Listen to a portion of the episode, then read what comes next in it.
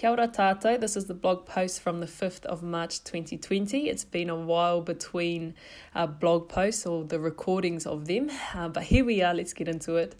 Uh, last week, I wrote about Ngahue coming to Aotearoa and Pounamu finding him him taking some of that back to Hawaiki to make into the toki, the adzes used to carve the Te Arawa waka. And the impact of his exploration into the unknown so many generations ago was significant for the growth, development, and advancement of his people. I'm a living product of that. Um, as I whakapapa to Ngahue um, into Te Arawa Tupuna. In the same way, we make similar explorations in our own lives all the time. We consume new information, we have new experiences, we expose ourselves to new ways of thinking, doing, and being. Pounamu, in all its different forms, find us, shape us, influence us, and spark something in us to take action, to bring something back, or to become something of impact. Big or small, it makes no difference. Whether us harnessing our gifts pulls and pushes the tides like hina, like the moon, or it fills a small puna, a pool, um, that fills it enough for someone to drink from. Every drop contains a notion of possibility, and everyone has their part, everyone has their role to play. Um, but what limits our ability to make the impact in the first place?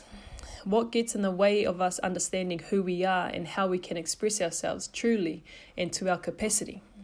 Here's a theory. Let's take a figurative walk together. Uh, we're conditioned to attach, no, we're conditioned to base our identity and our sense of worth, sense of value on external roles and on positions, on materialistic objects that encourage us to, to, to journey outwards in our pursuit of purpose and meaning and impact.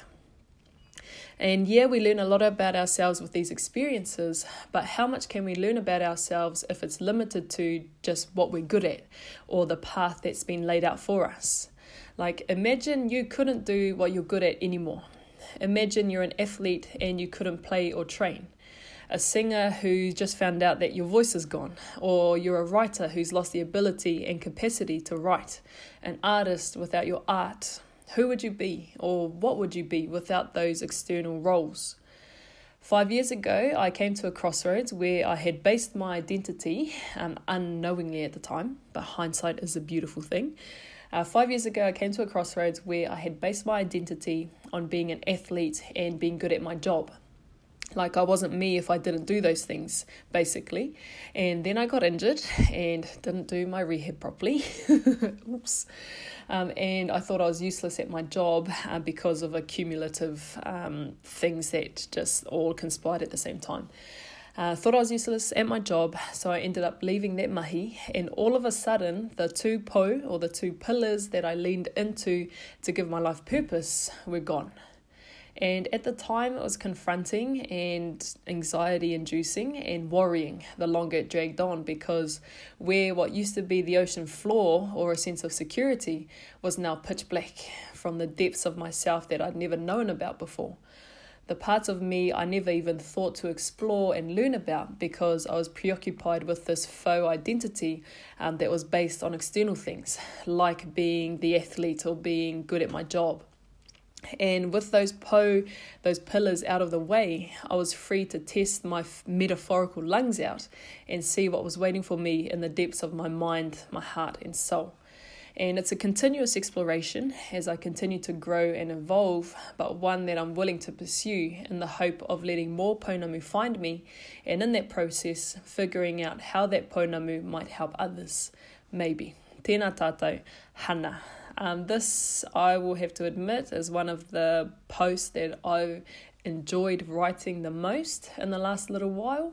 Like my life has been um, like it started off really well, started off 2020 really well, and then just this weird kind of energy came, and these things happened that really kind of caught me off guard and shocked me. And it's been a while to feel like myself again, but this blog post, like I really enjoyed it, and um, the exploration, which I drop in there a few times, um, exploration of um, my own writing ability. I guess um, I was a- I felt like I was able to do that, and I wasn't just rushed to get a post out.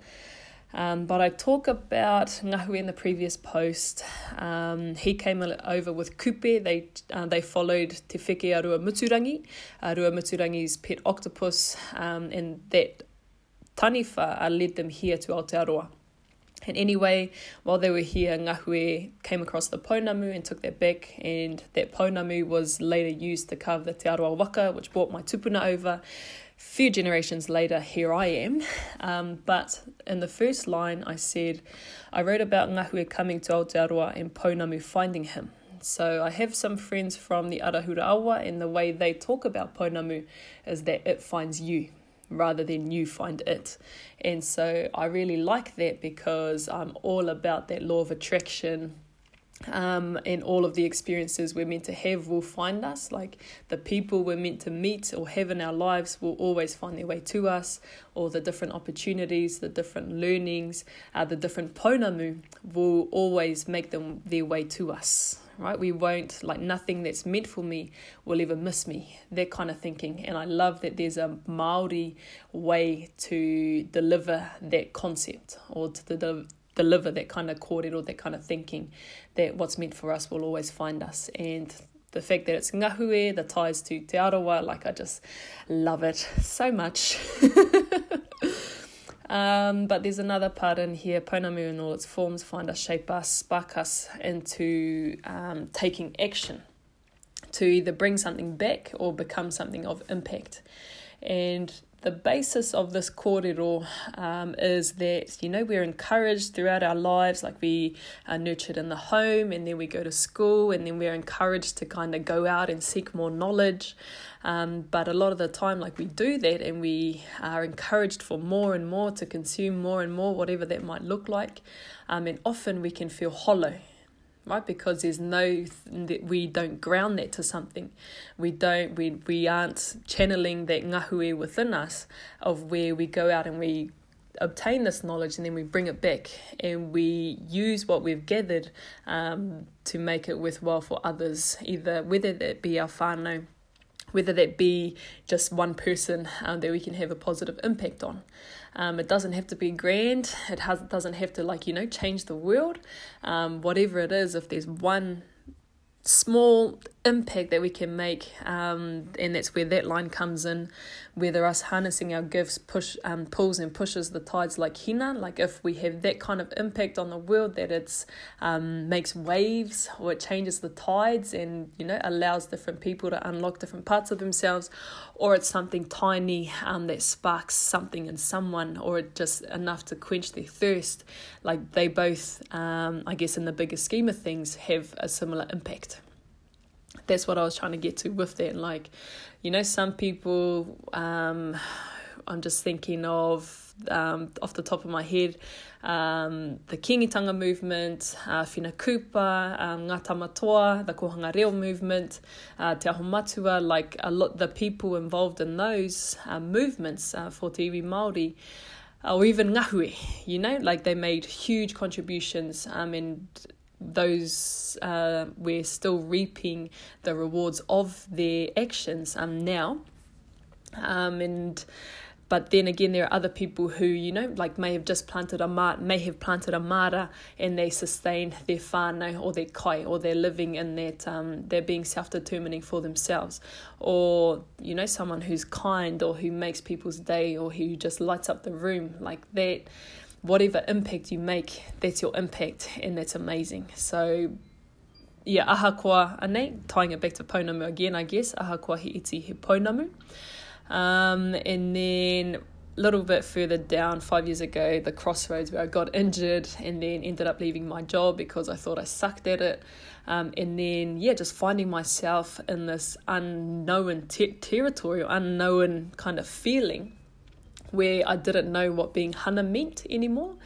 And it just, like, it was really confronting and I felt quite isolated and alone and abandoned. Um, but in actual fact, in hindsight, which is a beautiful thing, um, in actual fact, I had this clean canvas or I had this wide open ocean um, that I was free to dive and explore a little bit more. And that's also why the i guess url for this blog post is called the real exploration. Because yep we explore outwards but that journey inwards i guess will allow us to um, take an extra leap or extra step i think. Like the stronger the root system is um, the taller the tree can grow the further um, the leaves and the branches can stretch out. And so that journey inwards um, to discover different parts of me that I they have always been there, I believe. Like it's always there, it's part of whakapapa, like my tupuna live on through me. I have different gifts that I probably don't even know about yet. And I wouldn't have known about had I never got injured, I don't think. Um, but because I did, and because all my energy wasn't focused on rugby anymore or training, um, I was now free to explore and a little bit hesitant at first because I didn't know what was waiting for me in the depths, in the darkness. Um, but I had no choice really. And so, in that exploration, in that deep dive uh, to uncover different parts of myself, um, it's been it's been amazing. I don't know what else, what other word to use for that. It's been confronting, and I've had to check myself a few times, and there have been things um, that I never knew about before and some of those kind of i guess positive and some of those not so not so much that i've tried to work on or tried to um, figure out why they've existed in the first place and let go of all of that kind of stuff. And there's of course there's more to explore more to dive but i guess what's changed for me is the willingness to dive the willingness the willingness to um, explore the different parts of me and um, i guess check myself and remind myself that i set the limits on how far i deep or how deep i dive into learning about myself and the more I know about myself, the more self aware I am, um, the more I understand how and why I am the way I am. And then how I can use that um, in this last line of the blog post. It's a continuous exploration. And as I continue to grow and evolve, um, it's da da da da da. Um, it's a pursuit um, of hope that as I do this, more pounamu will find me, and in that process, I'll figure out how I can use that pounamu to help others. And so, yeah, really enjoyed this post, um, and it's a reflective of the current state that I'm in at the moment. And keen as to hear your whakaaro or what you thought of it. If you have you interpret it in a different way, keen as um, to hear your thoughts. So please let me know. You know how to get at me, Hana Tapiata, on Facebook and Instagram, or you can email me. I think it's hana at hanatapiata.com. Um, but yeah, any way you can reach out, please do. Keen as to wānanga about this one. Engari kia paitera. Catch you on the next one. We're back into it, getting our systems back up and running. Um, but hope you have a good day. We'll be back and I'll catch up with you soon.